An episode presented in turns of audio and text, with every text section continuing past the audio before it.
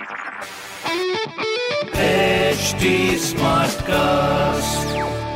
आप सुन रहे हैं एच डी स्मार्ट कास्ट और ये है लाइव हिंदुस्तान प्रोडक्शन ये ऐप पे जो तू रोज टीम बना रहा है जीता भी है? कहाँ यार? बस बना रहा हूँ। इससे अच्छा क्रिक बाजी का बाजीगर कॉन्टेस्ट जीतना।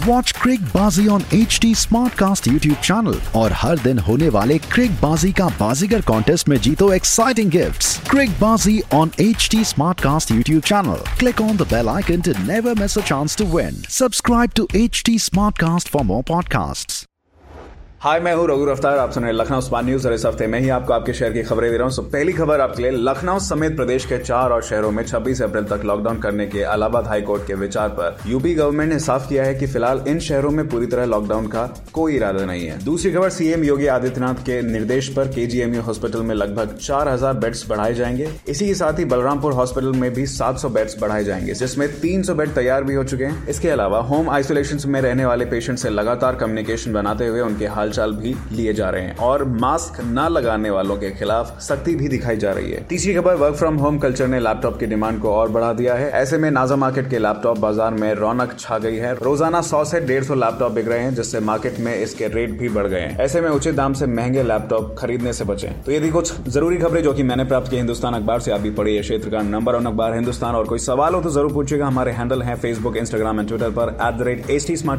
और ऐसी पॉडकास्ट सुनने के लिए log on to W W W dot H T आप सुन रहे हैं एच डी स्मार्ट कास्ट और ये था live Hindustan production H smart Smartcast.